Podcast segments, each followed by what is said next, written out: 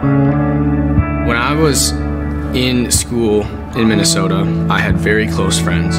And when my father changed jobs, we decided to move out to New Jersey. And I remember sitting on the front step of our new house in New Jersey thinking, I can't wait to meet all these new friends. I can't wait to go have a good time with these kids, play sports with them. And that dream, so to say, kind of was shot down almost instantaneously when I started my first day of school out there.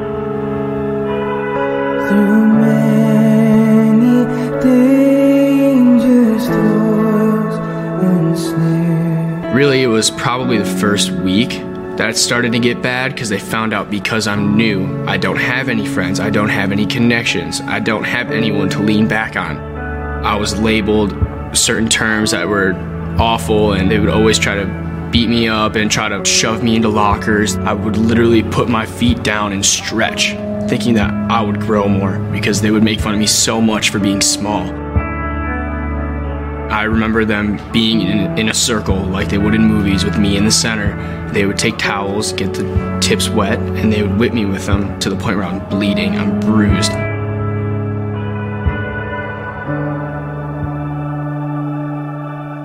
I carried all of that on my back. I made that who I was. The pain and the anger and the self destruction defined me.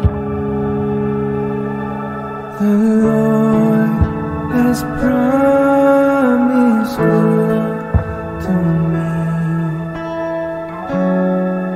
Well, one of the biggest things that helped me survive when I was out in New Jersey was my faith. One day when we were at youth group, I realized the true strength that the Lord has in me. And I realized that I know it's going to be tough for a while, but I know things are going to turn around at some point.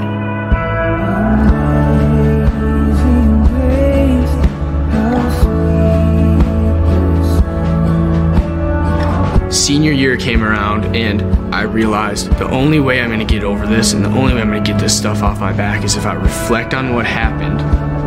I forgive those kids for what they did to me and move on. Obviously, those thoughts come in my head every once in a while. I know I'm not all these things that they called me. I have confidence now, I have self esteem, and I'm confident that I am who I am, and that is through the power of Christ because I'm a completely different person than I was then. Sweet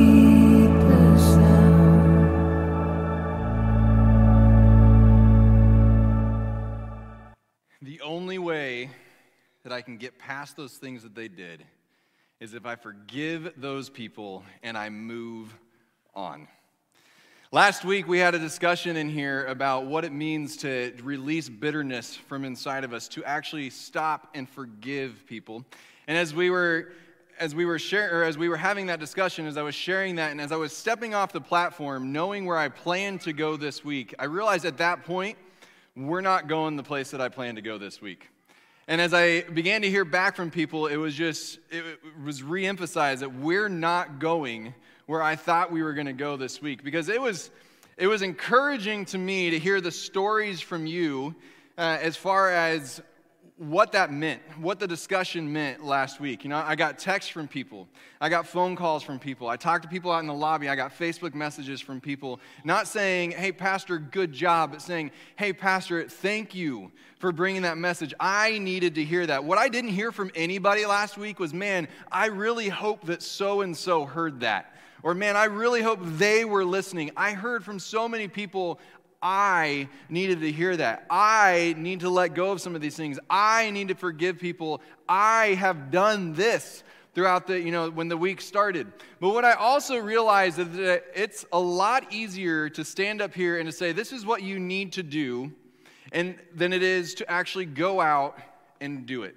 You know, if you remember last week, I stood up here and I, I quoted for you something that, um, oh, I'm blanking on it. Lysa TerKeurst once said when she said that forgiveness is not about my dedication, but forgiveness is about my cooperation with what God has already done. That forgiveness isn't just about me getting my mind past these things, but it's actually me stopping and recognizing what it is that God already did for me. And we read a passage from Scripture by a guy named Paul, who at one point had been one of those guys out there killing Christians, and instead had had an experience with Jesus, turned his entire life around, this experience did. And so he wrote to this church in Ephesus in Ephesians chapter 4, in verses 31 and 32, if you want to write it down, if you want to turn to it real quick, if you're following along, he says, Get rid of all bitterness, rage, anger, harsh words, and slander, as well as all types of evil behavior. Instead, be kind to each other, tenderhearted, forgiving one another, just as God through Christ has forgiven you. You know, we looked at that and we talked about just how difficult that can sometimes be, but also just how important that is. You know, many of us grew up and we memorized this prayer that Jesus told us to pray something like this. And in the middle of this prayer, he says, And Father, forgive us our sins, debts, trespasses, whatever word you use. Forgive us our sins as we forgive our, those who sin against us. And then when he got done with that, he continued on and he told the people who were listening to him that as you forgive people, you will be forgiven. And if you don't forgive people, you won't be forgiven. And so I stood up here and we talked about how important it is for us to move on from the things that have happened in our lives, to move on from the hurts, to forgive people for the things they've done, to forgive ourselves. You know, to recognize that that we have guilt and that other people have guilt, but that we don't have to live in shame over that guilt. You know, there's a distinction between guilt and shame. To be guilty of something means that you did something wrong. It's acknowledging you did something wrong. When somebody is convicted of being guilty of a crime in the court system, then they are convicted of doing something wrong. Whether they admit it or not, the court has decided they did something wrong. But it is a whole different ballgame when we begin to label people who have wronged us or people who have wronged others as nothing more than someone who did something wrong, nothing more than a label convict. And that's all they get for the rest of their lives is convict. Because we wouldn't want that for ourselves to say all we are is the sum of what we did wrong. We begin to put ourselves down a shame spiral when we move from I did something wrong to I am something wrong. I did something bad to I am something bad. And so last week, if you remember, we talked about how important it is to release that bitterness, release that anger, and to forgive others and to forgive ourselves. And many of you responded in this yes, that's exactly what I need to do. That's what I've been struggling with, or that's something I didn't even realize I was struggling with, but I have been. You know, I shared a story about some past hurts that I'd had in a church where people in the church, which are human beings, hurt me, and they hurt me deeply. And for some of you, that connected because you've been hurt by people in the church. And for some of you, you heard stories of people who have been hurt by family members, and that connected because you've been hurt by people in your family or at work. And they might have been physical or they might have been emotional, they might have been spiritual hurts, but you've been hurt and you realize, I need to, I need to let this go. Jesus actually told me that, that I need to let this go not seven times, but 70 times seven, which means stop keeping track, which means let it go, which means that every time that comes back up in my mind, I forgive them all over for it again. Because people, myself included, are not defined by the things that we did bad or the things that we did wrong, but we are defined by a Savior who went to a cross for us. And that's all good to hear on a Sunday morning. And I heard good feedback from you on Sunday afternoon. But the truth is, is that sometimes Sunday feels great. And Sunday, we're like, yes, I need to do this. I'm going to do this. And then Monday comes along. And on Monday, it doesn't feel so great. And I'm not quite so convinced that that preacher had any idea what he was talking about. You know, it's kind of, I don't know if you listen to, to stand up comedy at all. I don't listen to much. A lot of it is just full of, you know, foul mouthed language and all that kind of stuff. But I, I do enjoy one stand up comedian uh, named Jim Gaffigan. He's, uh, if, if you want something that's mostly clean, I would encourage you to go look up Jim Gaffigan on Netflix or wherever you like to watch stuff, YouTube. But, but he talks at one point about when you go into the gym for the first time. And if you have ever listened to Gaffigan, you know that he is not a fitness guy at all. Like most of his stuff is about eating and anti fitness. But he talks about that feeling that you get when you go into the gym for that first time back. You know, maybe it's your New Year's resolution, so you're one of those thousands or millions of people that go in and you get a gym membership that you pay hundreds of dollars for over the course of the year and you visit twice.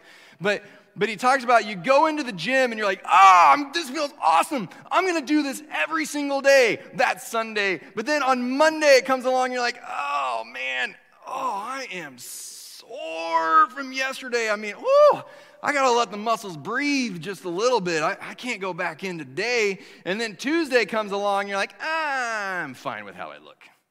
And you're done. The gym is over. You're not, you're not worried about fitness at all anymore. And you have moved on from that. And that's what can happen to us so many times when we hear something on Sunday and we're like, that's exactly what I need to do. I know I need to do that.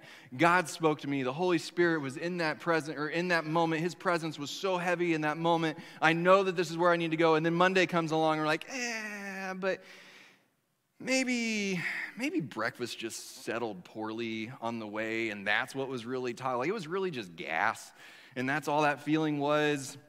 You know, this is actually really hard. This is actually really hard to let go of these things. Or maybe on Sunday, you forgave somebody, you forgave yourself, you forgave somebody else. But on Monday, that feeling is back all over again. That feeling of hatred, that feeling of bitterness, that feeling of hurt, it's back all over again. You're like, what in the world do I do? I thought I moved on from this. But it is flooded right back in. And that's when I realized, even before I stepped off of this platform last week, this discussion isn't over yet. Because I knew that I've struggled with this, that I continue to struggle with this. That someone has hurt us, or I've done something to hurt my own life, and I forgive somebody or I forgive myself, and then the next day, all those feelings are back again or I make the determination that I'm going, I'm going to let this go. God, I need you to help me. We're going to do this together, you and me. I'm going to work in cooperation with you. But then the next day comes along and, and I just don't feel like doing it anymore. And I didn't want to leave things there.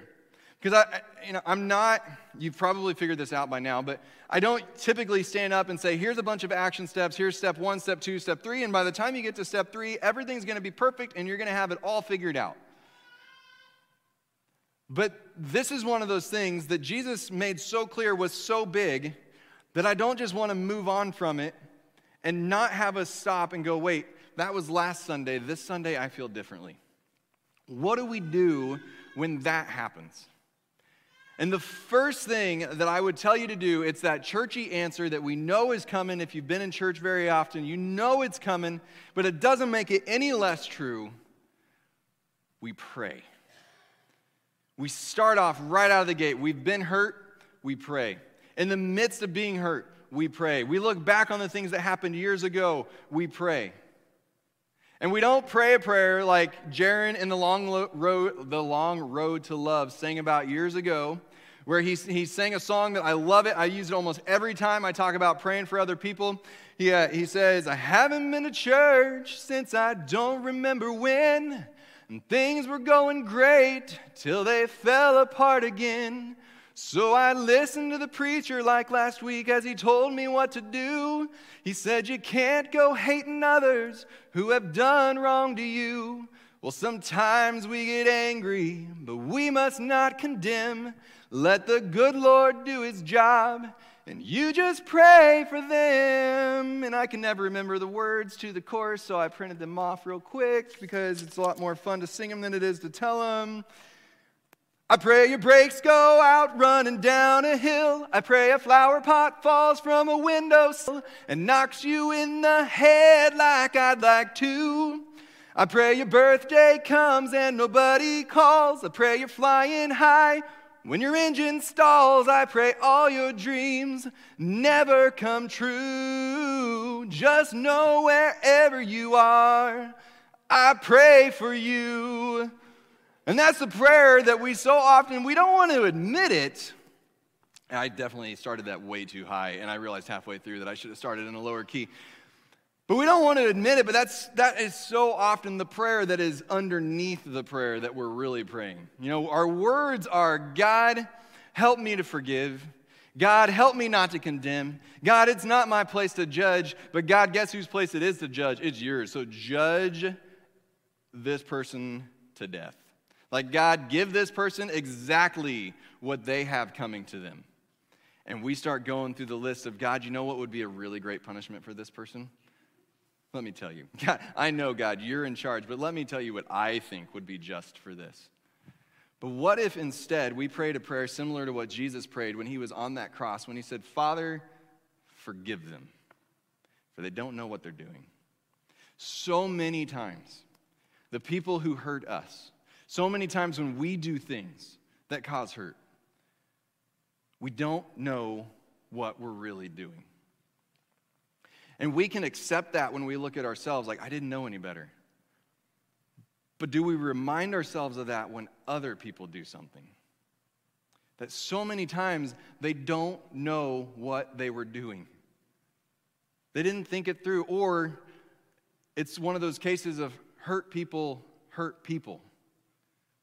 You know, we're all walking around with baggage and we're all walking around with pain, and sometimes maybe we're not completely over it. Maybe we haven't adjusted, you know, and, and so we take it out on somebody. I don't know what the different situations are. People do horrible things. Our job is to forgive them and to release the bitterness over what they've done. As hard as it may be, and we can't do that just on our own. We pray so work in cooperation with someone who has already shown us how to do it. Someone who has already been betrayed in the worst way possible and still forgave people. In the midst of it happening, still forgave people for what they were doing. So we pray not that they would get what's coming to them, but our prayer is that God bless them. God, show them who you are, not show them your power in punishment. Show them who you are. You know, Jesus at one point told his followers, He said, You've heard it said to love your neighbor and hate your enemies. But I say to you to love your neighbor and pray for those who persecute you. He showed us how to do it, He did it. And now he's saying, now you do the same. Pray for those who persecute you. And as you're praying for them, you replace those thoughts of anger and bitterness that, that Paul talks about in the letter to the church in Ephesus. You pray, you know, as you're praying, you replace those with thoughts of kindness. You replace those with thoughts of compassion. You replace those with thoughts of forgiveness instead. You don't just pray, but you actively get involved and you replace.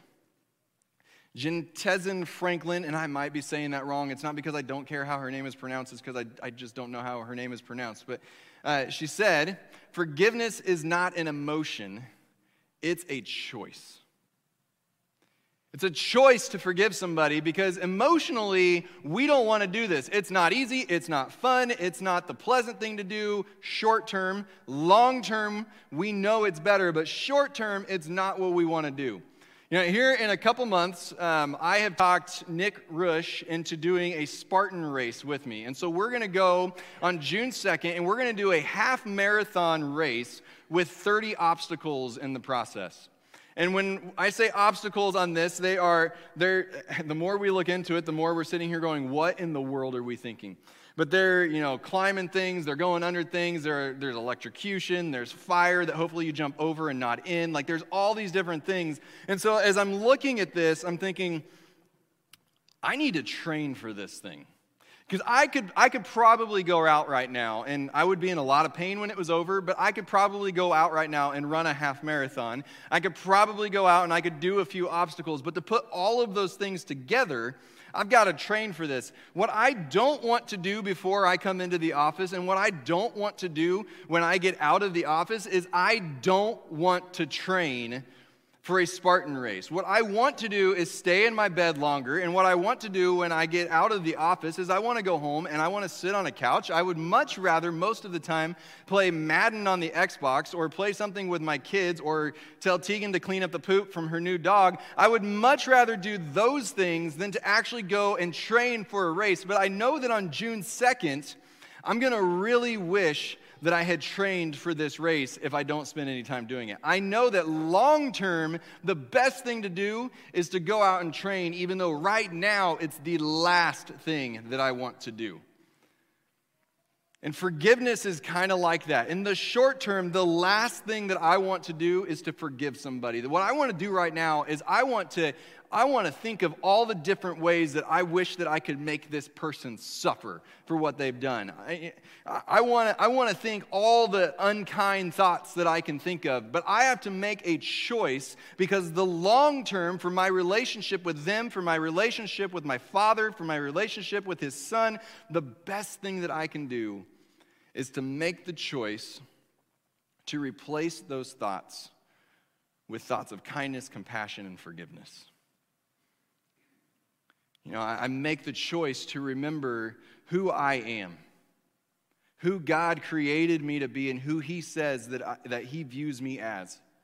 I make the choice to remember who the other person is and who God said that they are and who God sees them as, not as their mistakes, but as who He sees them as. I remember who went to a cross for me when I made all those mistakes and He did it all ahead of time. I choose to remember other things instead of just remembering the pain and the hurt. But that's all stuff in the mind. And it's so easy on Sunday Monday to take a big old step back. That's why I think that we have to get to the next stage, which is to actually do something. You know, as I read it anyway, in Ephesians 4, when he tells them, you know, to get rid of all this bitterness and anger and harsh words and slander and, and all that stuff, and he says, instead, he doesn't actually say think kind thoughts or think compassionate thoughts. He says, show kindness and show compassion. And to me, as I read that anyway, and I'm pretty good with the English language, I'm not perfect with it, but I'm pretty good with it. When it says show, I read that as we got to do something. We've got to do something about it. You know, Jesus, as he was no, as he was getting ready to be arrested, as he knew what was about to happen, he got down on his hands and his knees and he put on an apron and he washed dirty, nasty, smelly, stinky feet. He did the job of a servant for all these men who were getting ready to betray him. He knew what was coming. He told Peter, what Peter was going to do, and he still washed Peter's feet. He told them, One of you is going to betray me. One of you is going to be the reason that I'm going to be arrested. He didn't say those exact words, but that's what he was meaning with, with the words that he was using. And he got down on his hands and his knees and he washed the feet of that individual, of Judas. After he died, after he was he was persecuted, after he was put on a cross, after he was spit on, after he was nailed to a piece of wood, he sat down and he served breakfast to these same men. On a seashore, he made them fish and they sat down and he ate and he looked Peter in the eye and he says, Peter, do you love me? And he asked him that three times. And three different times he said, either feed or tend my sheep.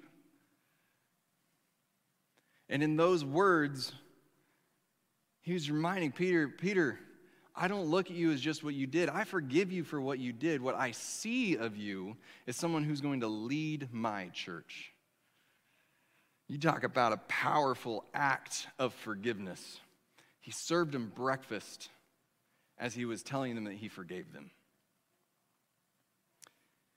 And another story, he's walking along with some men who were sitting there and they're like, Yeah, we thought this guy was all that, and in reality, he was nothing. And, and you know, he's dead now, and we don't know what we're to do. And he knows they're talking about him. And he's sitting there going, You know, it's got to be running through his mind, like, No, no, wait, I really am who I said I was. Like, come on, show some faith, literally, show some faith. So he walks with these guys, and then he sits down and he breaks bread with them. He doesn't beat him over the head with the truth. Sits down and he breaks bread, he serves them. Now, I was talking to someone earlier this week, and they mentioned that, that one of the ways they were told to get past their depression was to serve people. Because as you serve people, you get the focus off of yourself.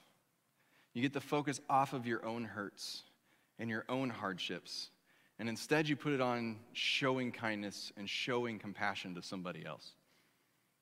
I had an, an aunt, I still have this aunt, but I had an aunt that as I was growing up, she, would, she loved to volunteer us for jobs. I would come home from, you know, for a break at, uh, in college, and I, it was like before I even said hi to my parents.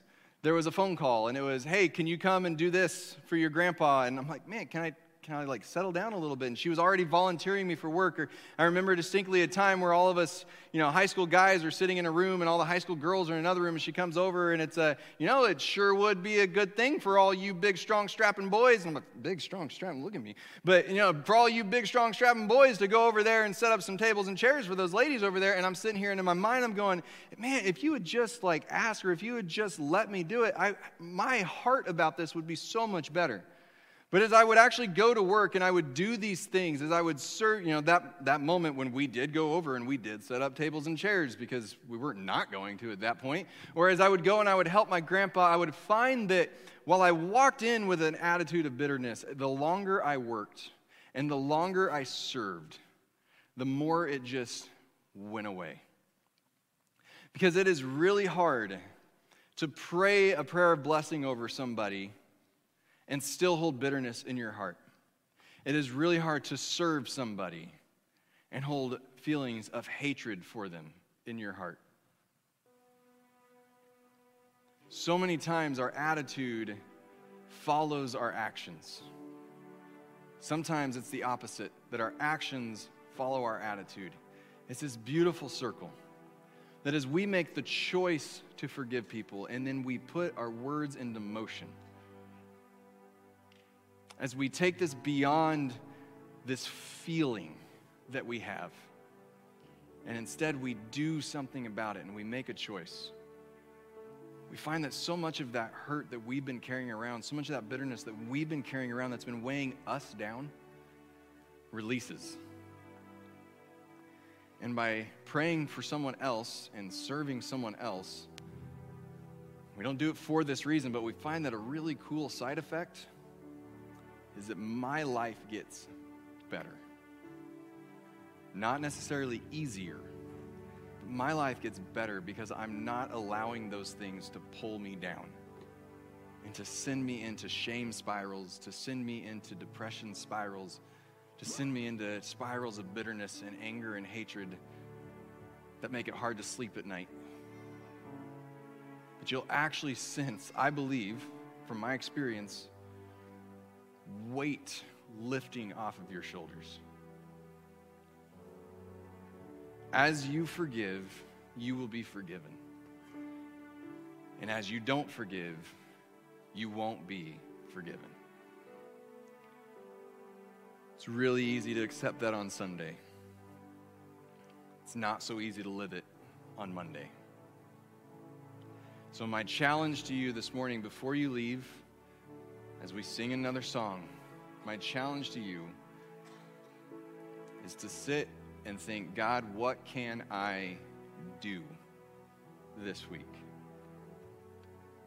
Not just, God, who do I need to forgive, but God, what can I do for that person? And then listen to what it is that He has to say to you.